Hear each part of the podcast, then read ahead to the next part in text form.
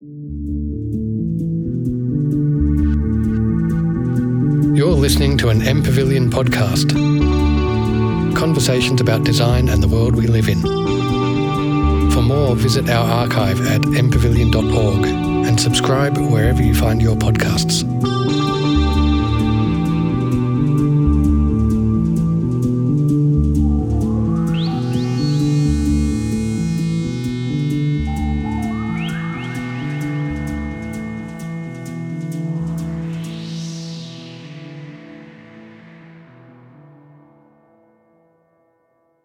Good afternoon, everyone. My name is Layla Gurruwiwi, and I am here uh, emceeing at the M Pavilion uh, on behalf of Agency. And on behalf of Agency and myself, as a proud Yolngu woman of the Gulpil clan, originally from northeast Arnhem Land, I would like to acknowledge the traditional custodians of the lands that we are on today, the Wurundjeri and the Bunurong of the Kulin Nation. I would like to pay my respects to their elders, past, present, and emerging, and also extend that respect to all other Aboriginal people that are here today as well. Oh, it's a bit windy now, so I'm trying to get my notes straight. Welcome to the M Pavilion, and thank you for joining us for a talk in a series of Untold Talks presented by Agency Projects held across the weekend here at M Pavilion. Untold Talks are an ongoing series of talks by inspiring Aboriginal and Torres Strait Islander people from diverse creative fields, bringing people together to talk and listen and to share their intangible capital, knowledge, experience, histories, cultures, and ideas. We are lucky to be joined by two of the most exciting new faces in contemporary art who are all currently showing at the 2022 Melbourne Art, happening right now at the Melbourne Convention and Events Centre. Joining us here at M Pavilion is Butchulla and Burmese artist Mia Boe, Aranda artist Thea Anamara Perkins, and these two Remarkable artists all work in different styles, mediums, and methods, but through their contemporary practice, they are all storytellers exploring what it means to be First Nations in contemporary Australia, tackling historical inquiry and reclaiming their stories through their art. So now I'll hand over to Susie Anderson, Wergaia, that's right, Rugaya and Wamba Wamba Woman, poet and writer, who will join these incredible artists in a conversation about reclamation, restoration, and storytelling. Thank you, Layla. Welcome, everybody. I'd also like to acknowledge that we're meeting on the lands of the Wurundjeri people of the Kulin Nation. And as a Wergaia Wamba Wamba woman from Western Victoria, where uh, our water sources are all lakes, um, inland seas. Uh, it's such a pleasure to be on this beautiful country, salt water and river flowing through them. Um, I'm, I'm so stoked to be here with Thea and Mia. I think this is going to be a really great conversation. Um, as as Layla said, two diverse practices, but really um, the most exciting um, first First Nations creatives who are working today. So hopefully you've been over to the art fair to see their works. Um, but today we're going to have a bit of a chat about those themes and dig into it. So I'll give them a proper introduction. Mia, over here to my far left. Mia Boe is a painter from Brisbane with Butchulla and Burmese ancestry. The inheritance and disinheritance of both these cultures focus her work. Mia's paintings respond sometimes obliquely to empire's deliberate violent interferences with the cultural heritages of Burma and K'gari, Fraser Island. Mia's art practice records and recovers Indigenous histories which Australia seeks to deny. This practice of recovery is urgent in contemporary Australia. The patient work of tracing historical trauma and violence can now can open new perspectives on the reasons for Aboriginal Australians' present suffering. Please make Mia feel very welcome. It's great to clap, just we're going to do a lot of that today. It makes everyone feel good. Um, Thea Anamara Perkins is an Aranda and Kalkadoon artist whose practice incorporates portraiture and landscape to depict authentic representations of First Nations peoples and country. With a delicate hand, Thea answers heavy questions about what it means to be Indigenous in contemporary Australia and how Aboriginal people can and should be portrayed. Thea's Aranda name, Anamara, describes a river and a dreaming that runs north of Mparntwe, Alice Springs, the place that keeps calling her back and has been the wellspring of art and activism for her family and by extension, the nation. Perkins continues her family's commitment to what she calls strong and ready communication and is part of an extraordinary dynasty of First Nations activists and creatives. Thea, please make her feel very welcome. We're so pleased to have her down from Sydney. And as a little, um, this isn't about me, but I am, my name is Susie. Um, I work in the creative industries. Um, I'm a writer, poet, currently working for museums and galleries at Melbourne University, including Science Gallery and the Buxton, Buxton Contemporary just across the way over there. But, um, to open up this afternoon's discussion, I wanted to throw to both of you um, just to kind of as an icebreaker, what, what are you thinking about at the moment in regards to your creative practice? What's on your mind? I can start. Um, well, my most recent exhibition looked um, at the Melbourne Art Fair. was the first time I've sort of made work about my Burmese heritage. Because um, I've been thinking a lot about being nostalgic for these two homelands, Burma and K'gari, um, that I didn't grow up on, but I've got this familial connection to. So I guess my work at the moment sort of sits between um, surrealism and maybe social realism because I, I, am kind of making up a way a reality that doesn't exist for me, which is this. Um, yeah, well, like I have such a big desire to have a connection to these homelands, but I don't. So I'm trying to work that out and process that in my paintings. And yeah, I think that's something that I'm going to continue working on for a while until I can go visit Burma. I've only been there once, but it's um, not super safe to visit at the moment. And yeah, I definitely want to try and make more trips back to K'gari when I can. Yeah, that's um, definitely stuff I want to talk about today, particularly the nostalgia and the longing and loss that are kind of encompassed by that term. Thea, what about you? Um, I guess um, my work is um, also, yeah, I guess I have that feeling too, that longing and that um, desire to um, deepen connection and um, and I think art's been a really is a beautiful pathway and process. Um, I'm also really interested in representation, so and at the moment, um, I'm really interested in like the Western figurative tradition and like all of that connotation um, in terms of representation and its very kind of colonial history, but then kind of subverting that and infusing it with my own my own um, ideas and um, the way I view these themes. Yeah. Yeah, um, the topics I want to cover today are reclamation, restoration, and storytelling. So I think we're in a good place with these two to sort of cover those. But let's start um, on that that last notion that you mentioned, Thea, the colonial gaze and reframing it. So, what, what does reclamation mean to you?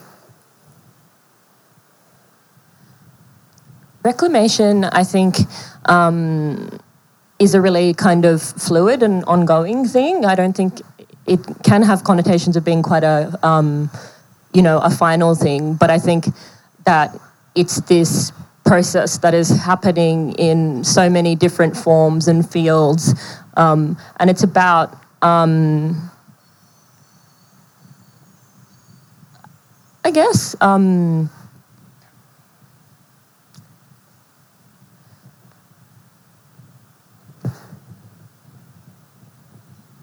yeah, I guess it's what, you know, being, getting your kind of, um, yeah, getting your, in, like I would do, the word maybe inheritance kind of thing, but it's like um, being connected back to, um, you know, what, yeah, I guess like returning to place and, yeah, that like yeah what i guess it is about in, like being returned to your inheritance and stuff like that yeah yeah, that was a very broad one. Yeah. so we can um, get a bit more granular with that, and as it relates to your practice through the conversation. Um, but Mia, I was thinking about your work and reading in preparation for today. Um, you would you talked about the 2021 exhibition you had. Um, K'gari means paradise in Butchulla, and you described it as revisionist history, which seems quite specifically um, related to that reclamation. Can you share a bit about that? Well, I don't really know if I have an, an answer to your question. What does reclamation mean to me? Because I don't really think I'm, well, personally reclaiming, because that's what colonization did. It took it from me before I could even get it. So it's sort of more of a clamation. um, but yeah, with my exhibition, K'gari means paradise in Butchulla. Um, it was a series of paintings where uh, it sort of was um, sparked by the bushfires that happened there at the end of 2020 that burnt almost half the island. Um, and, you know, if cultural burning was still a thing, that wouldn't have happened to that degree. And um, in my paintings, I included figures um, from Aboriginal and uh, white Australian history that had connections to the island. So I painted a lot of um, Sidney Nolan, the artist, and he, because he spent time on K'gari um, and he painted the story of Eliza Fraser, who um, the, the, island was named Fraser Island up until like I think only like six months ago or something like that. She didn't spend much time there, but she was on a shipwreck um, and landed on K'gari. And she, when she got rescued, um, she had all these stories about how the Butchulla people treated her like savages and sort of made up all these tales and sold her stories around London. But it sort of came out from other um, convicts that were with her on the shipwreck um, that they didn't treat her poorly, they just made her work. and um, you know they fed her and they you know helped her protect her from the sun and um, she survived like a month there because of them so um, i wanted to you know reveal that you know storytelling and names of places have a big effect on sort of treatment of aboriginal people um, and yeah who else did i include i also painted a, um, a lot about my an ancestor, Wonnamutta, Jack Noble, who was taken from K'gari when he was a teenager um, and was a trooper in the Queensland Native Police.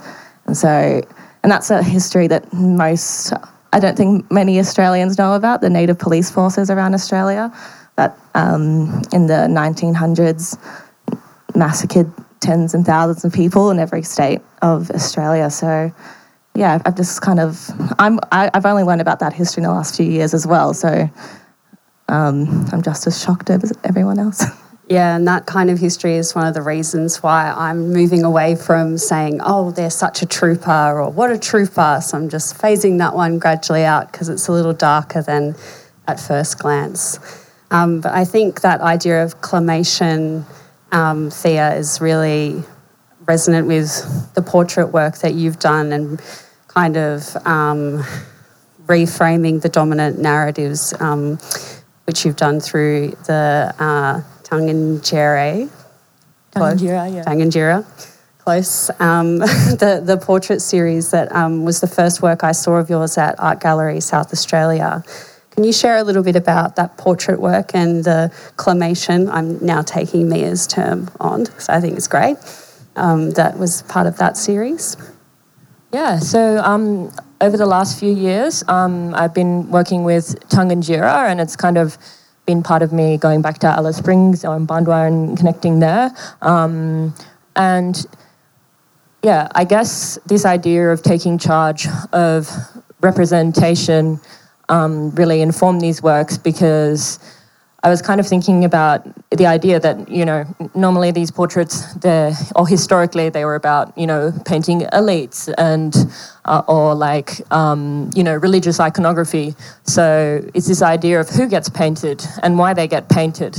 Um, and the idea too that you can just kind of uh, fundamentally shift an artwork if, but, you know, by being an Aboriginal woman painting Aboriginal women. Um, and that idea really, um, interested me, and especially, and it was also spending time with these ladies and hearing about, you know, their to- like extraordinary lives. You know, really kind of um, almost uh, like epics. You know, the way that they travelled around country working and um, the trials and tribulations, and yeah. So then um, the idea was to paint them and kind of take charge and convey their beauty and brilliance um, with portraiture. And the works were curated alongside their works in the show. And the idea was, yeah, to also have these portraits um, sitting alongside their actual voices and to give um, that extra kind of insight into their work by, you know, these, because we, we see all of this beautiful art, but it's also like putting a name to, you know, a, a face to a name kind of thing. Yeah. Yeah, I think there's a really lovely way that both of um, these series of um, works that you shared kind of opens up a dialogue with the Australian, you know, canon of of art.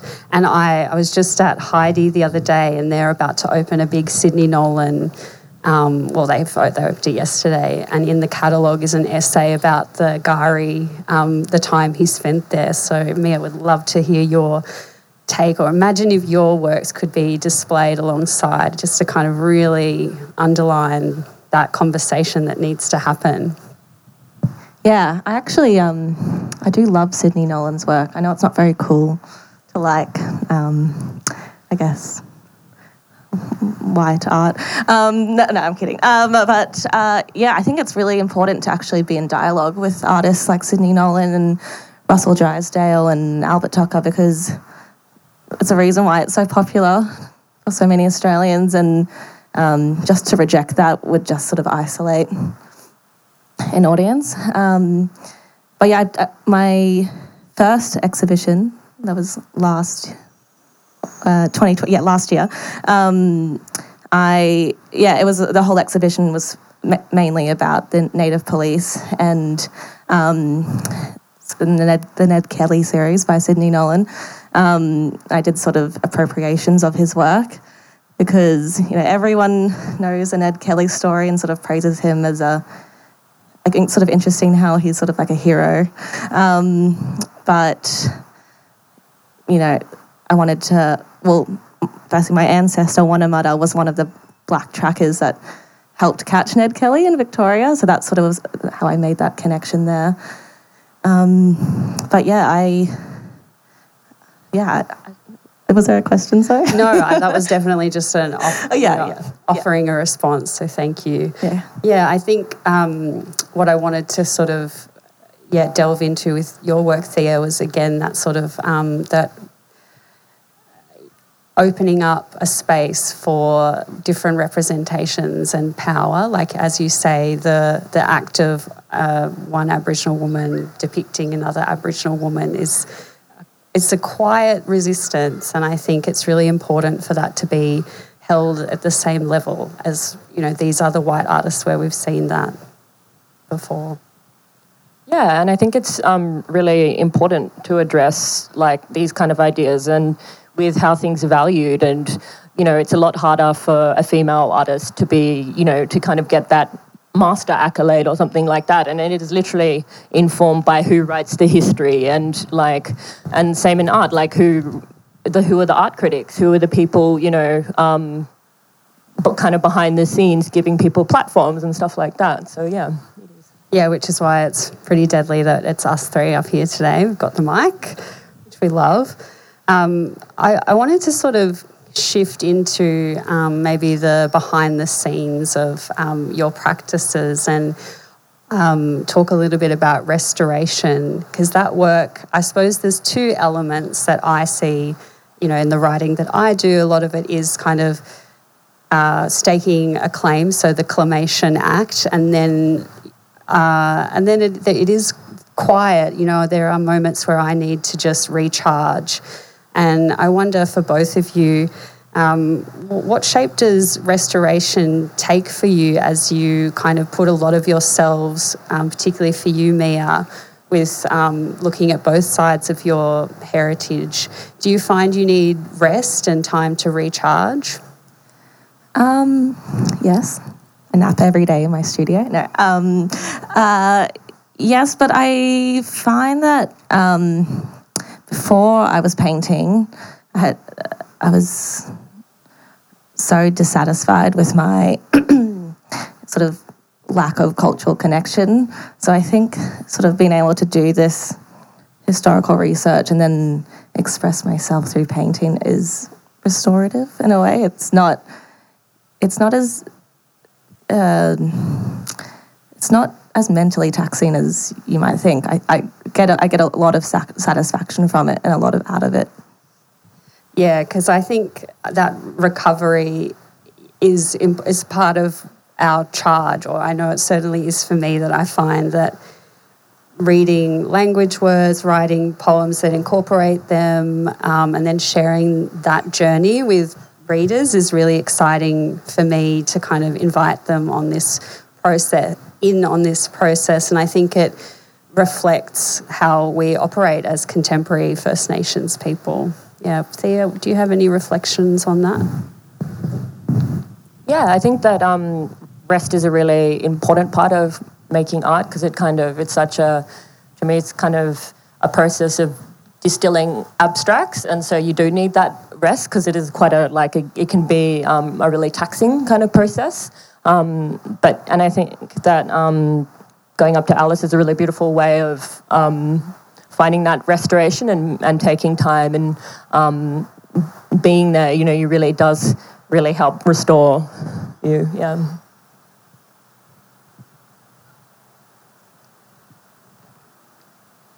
Yeah, I think I, I really value that um, the contributions that you both make, and I was um, really pleased to get the opportunity to speak more with you both about. Um, yeah, that, that resistance that is the kind of underpinning both of your work and um, the strength that there is as well in, in different ways. Yeah.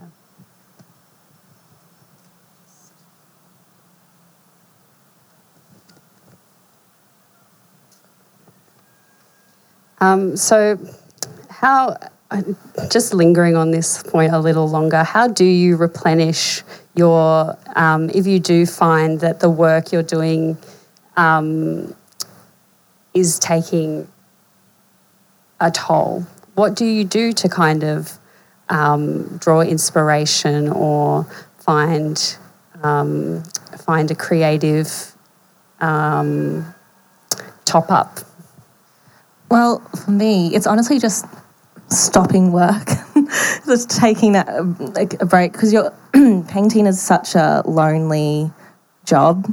You're in your studio every day by yourself for like eight hours. So when you come out, you want to just, well, for me at least, I want to just be a, meet friends and family and social, socialize and do as many things as I can. That's not me just sitting there thinking.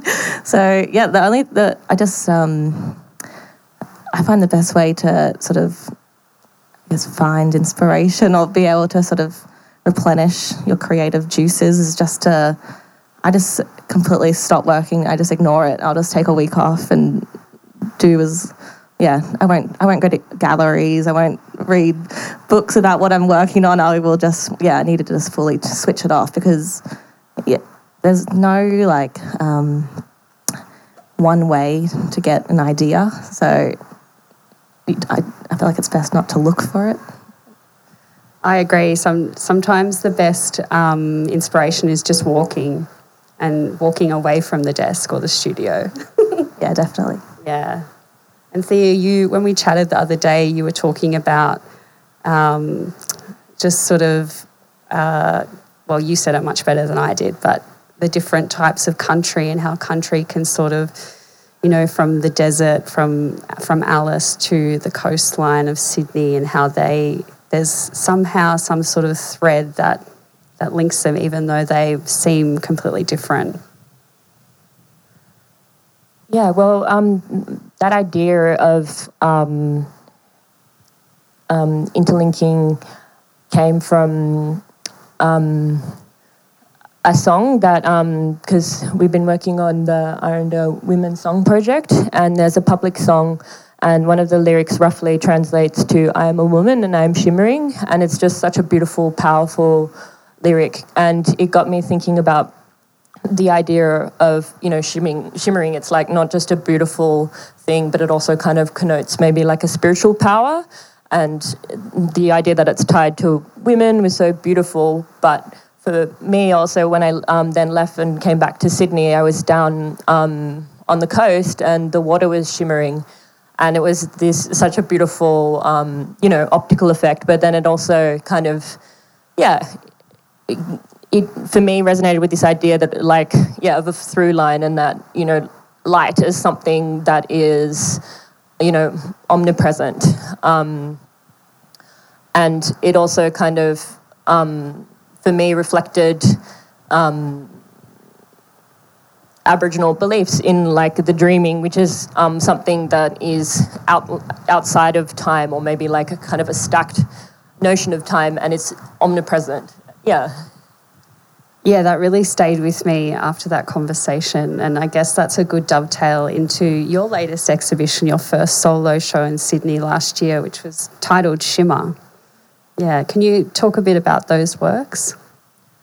Yeah, and so um, from taking this idea of shimmer and or, and light and kind of power, I guess, um, it then made me realize, like, think more about. Um, was like more ana- analogous to contemporary experience and my experience of you know growing up in it like um, away from Alice in Sydney and and all that dividing my time kind of thing. And um, and then I realized it had um, broader connotations too to you know I'd been very interested in my family archives and you know and the kind of essential thing for um, photography is light. And so it was yeah like and so and even paint is color and light and um, but also this um, idea of um, you know the, it like it, as a beautiful assertion of the matriarchy. So um, you know a lot of the portraiture was about honoring you know my mom and my um, my auntie and yeah. So it was it yeah it, it was a very powerful concept that kind of like radiated into many things. And I think it also um, is something that kind of um, informs memory too as something immaterial, you know, that exists within us. Yeah. Yeah, I love that. It's a word that um, it's a pleasure to to see it platformed in such a way because I think we don't we just don't say it enough. Shimmer, it's great. Um, but I think um, you know, you, a thread that sort of is emerging um, from your last thought is uh, the making work off country and kind of being creatives um, drawn to different cities, drawn to different locations, and um, you know, country is kind of like that. It's well, it's part of us, and we take it with us. But then, um, as as Mia sort of hinted at, there's, um, you know, we, we don't always have those lived connections to country. And I just want to see if Mia, you would share a little bit more about that and how you sort of find your practice dealing with that. Yeah, so I, um, yeah, I was very confused about those feelings for a long time. And then uh, my partner sent me this essay by this um, Russian American author, Svetlana Boym, um, who wrote a lot about nostalgia. And she describes nostalgia as um, a longing for a home that no longer exists or never existed. Um, and that really, yeah, that really stuck with me, that sentiment. Um, because I yeah I grew up in Brisbane. Um, uh, I've only been to K'gari once, um, so it, it's strange. My most of my knowledge of these two cultures is um, I learned through books, not through familial knowledge, um, which there's a, there's definitely a bit of I guess shame around that, um, but yeah, I don't, I don't know how to. I, there's not really like a end point with this learning. It's sort of ongoing, um, and I know sort of the most important thing I can do would just would be to simply go to these places. I don't know why I haven't spent more time on K'gari. Well, I don't have really have any family that lives on the island anymore. There's a massive resort I could go to, um, which, yeah. So yeah, there's a lot of pain around that idea of um, returning home, and I guess that's where my um, I'm always sort of trying not to romanticize these homelands as well, um, especially Burma, because sort of life in Burma is incredibly hard. Um, and family there don't like have a very different life to what I have had because my dad was able to um, immigrate here when he was a child. So yeah, it's a very painful topic, the idea of wanting to return home. But yeah, I don't, I don't, I don't really have a end. No, thank you for sharing that. And I think that's what makes your work so powerful is the honesty and the invitation for viewers to kind kind of join you on part of part of that journey because there is some some of it that will always be yours and and private and so it should be. Yeah.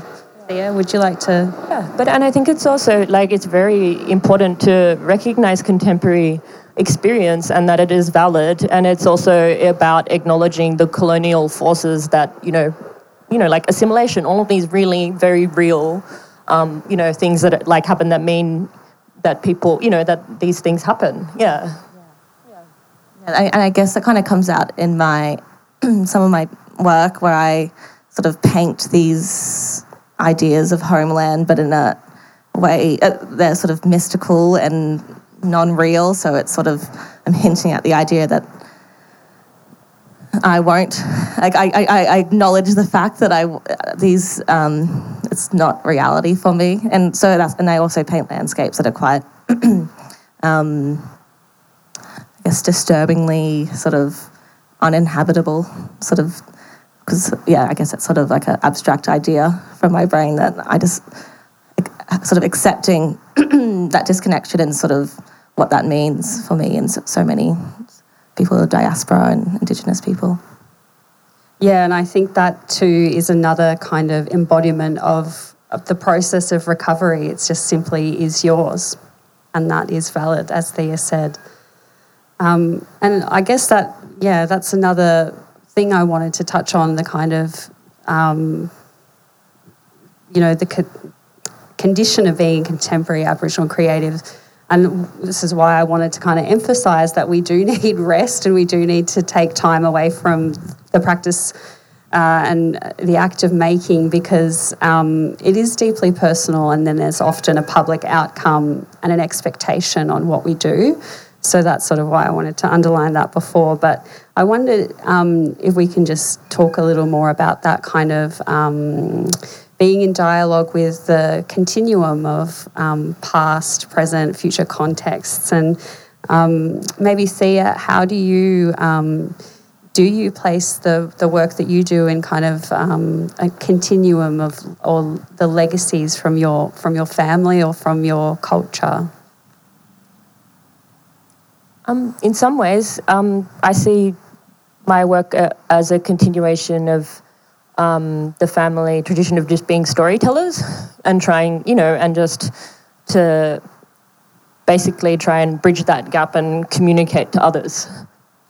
Yeah, yeah and I think storytelling is part and parcel of what we do. Um, but also, you know, and also like um, our culture as well, you know. Mm, yeah. Yeah. Yeah, I certainly um, have really begun to embrace that notion of being a storyteller rather than just sort of writing sad girl poems. Yeah. Mia, what about you? How does storytelling, um, I suppose we've sort of, um, you are telling the stories of your family, um, but do you consider yourself a storyteller through the painting? Last year, I had a really big art crisis when I was in lockdown, and I was painting in my laundry at night in Melbourne winter with um, a hot water bottle strapped under my apron, and I was like, "What is the point of any of this? Like, I'm just alone here. What is this? This doesn't mean anything."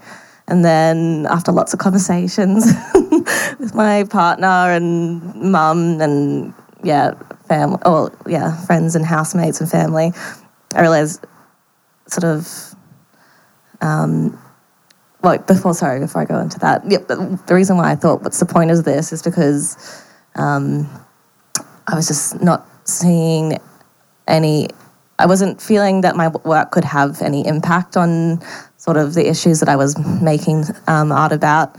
But um, then I just realized storytelling is sort of the, one of the most important things we can do um, not just to entertain, but to teach and learn and um, continue traditions and sort of make change when there is um, sort of violent colonial storytelling that makes real impacts. So, yeah, I think I am a storyteller through my painting. I think you are as well. I think we all are.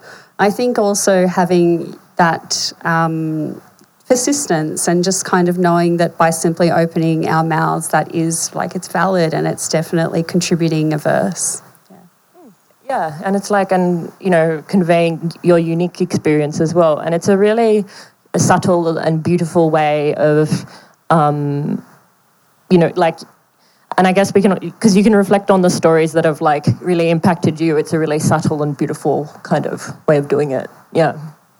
Yes, I concur. Um, well, I'm kind of reaching the end of my prepared questions. So, if anyone in the audience would like to think of something, I just want to ask some kind of broader things to wrap our formal conversation up with. But I'm, there's a bit of time left for Q and A if anyone wants to think of something. But um, so, are there any things that we haven't touched on with your practice that you sort of wanted to share anything you're cooking up for the rest of 2022 that we should be looking out for?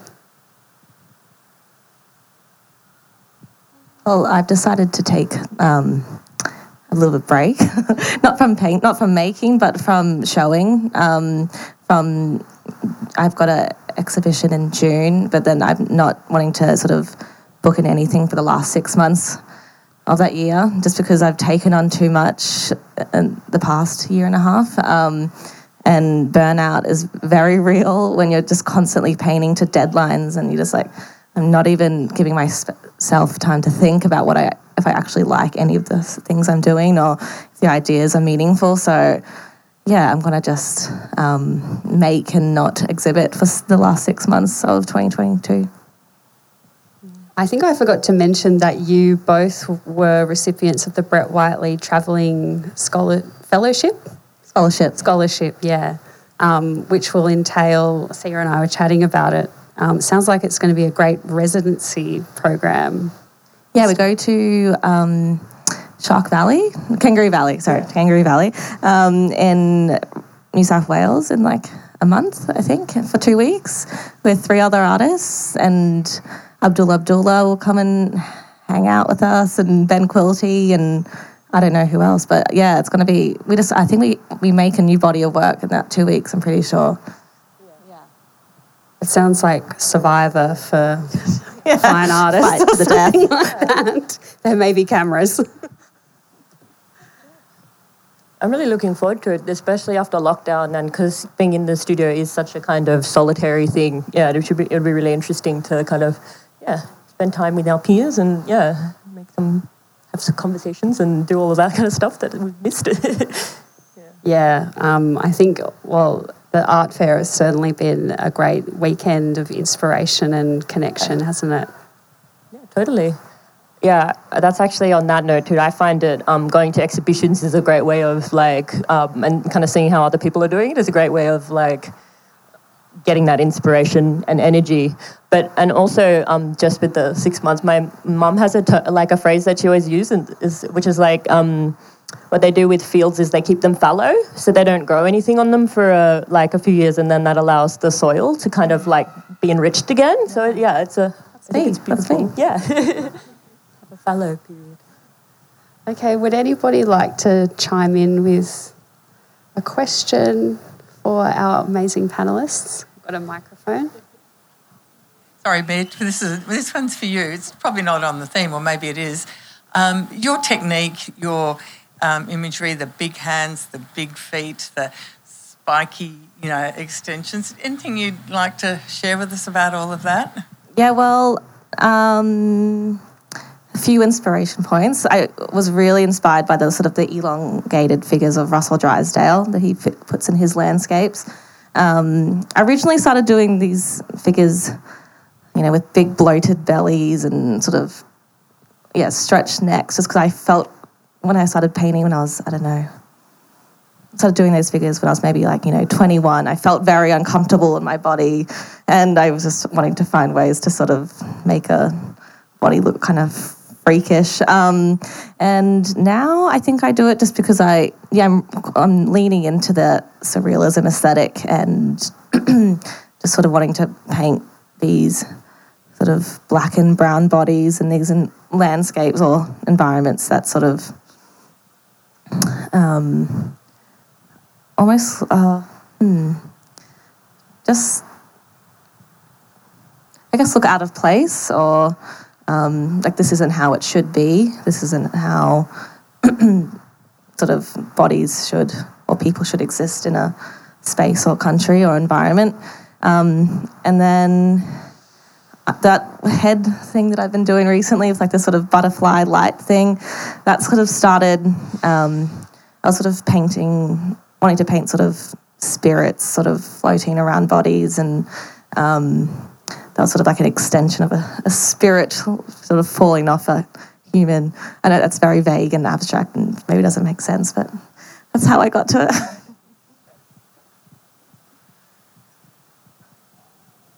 Up at the back.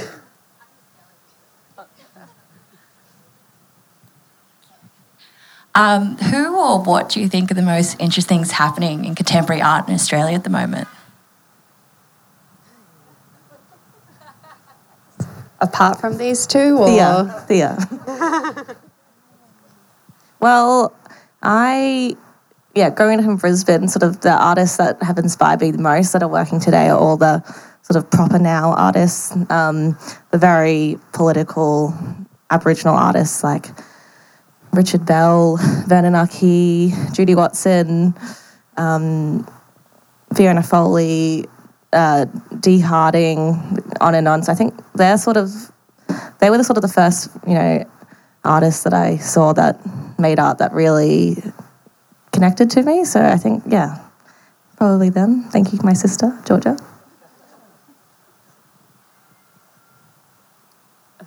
There's just too many to say, isn't there? There's just, um, I'd say for me, I'm super inspired by the what's happening um, in Central and Western kind of desert painting, especially in the contemporary kind of sphere. Like, I think that there's just this fluency and constant innovation and like philosophy. I think it's just amazing. Yeah.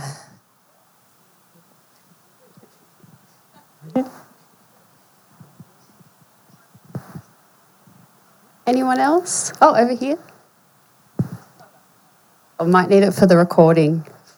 Um, I was just going to ask you both. Obviously, you're young women. You're painting. Burnout is a real thing for you. Where do you um, do you have a like a network of people that support you? Um, painting's quite isolating, and spending a lot of time in your studio is quite isolating. So, I was just going to ask you what your support networks are like, and whether there's a band of other artists that you hang out with, or whether it's a family connection thing that really gets you through. Um, for me, it's definitely my family is my big um, support, and um, you know, and like even the kind of like, you know, the extended family, which is like kind of artists and friends and stuff like that. Um, yeah, because it is really important when you're um, kind of coming up with these in, uh, ideas and like distilling them to have people to kind of like bounce them off and talk about them. And but also, um, if you are yeah having those crisis moments, somebody be like, no, it's worth it, keep going, you know, like because it does feel uh, it can be quite mental, especially when you have to really like you know put in you know do seven days and put in crazy hours. Um, but one thing I will say though is that. Um, I do also um, enjoy the solitary aspect sometimes because I feel like you need that super focused kind of space to get into that flow to be able to make the work. Yeah, too. Yeah, I think definitely family is my whole family flew down for the art fair, which was very beautiful. Um, uh, yeah, family, friends. I used to think I was an introvert, but I um, now I think after I don't know after lockdown now I just need to be around people all the time, and so yeah, um, yeah, just like everyone, your family, your friends. I mean, I I find it hard. I don't have a lot of. Um, I'm quite new to Melbourne, so I'm just starting to make sort of Melbourne art friends. I definitely. I find it hard to. I don't know how you feel, but I find it hard to talk about painting ideas with other painters because it's so non it's, it's non-transferable the idea you can't really discuss it or you can but not not really yeah it's like being on a different planet kind of thing but it's still like it's it can be interesting though because like oh that's the like how that yeah um, uh, but yeah no, i would i want to definitely become closer with artists in melbourne to sort of yeah feel that community as well yeah, someone who also returned to Melbourne uh, in, during the pandemic, it has been hard to acclimatise and find your people, but certainly this weekend and spaces like this are a great way to do it. Any more from the floor?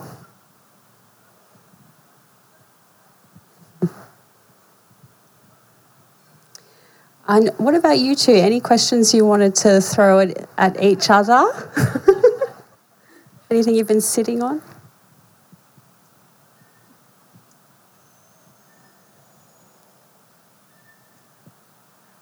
How are you? no, I don't know. Hmm. Also fine if not. I feel like we're going to spend two weeks together in like a month and we're going to have real, like, just, it's to be like school camp where you just go through all the things together. yeah.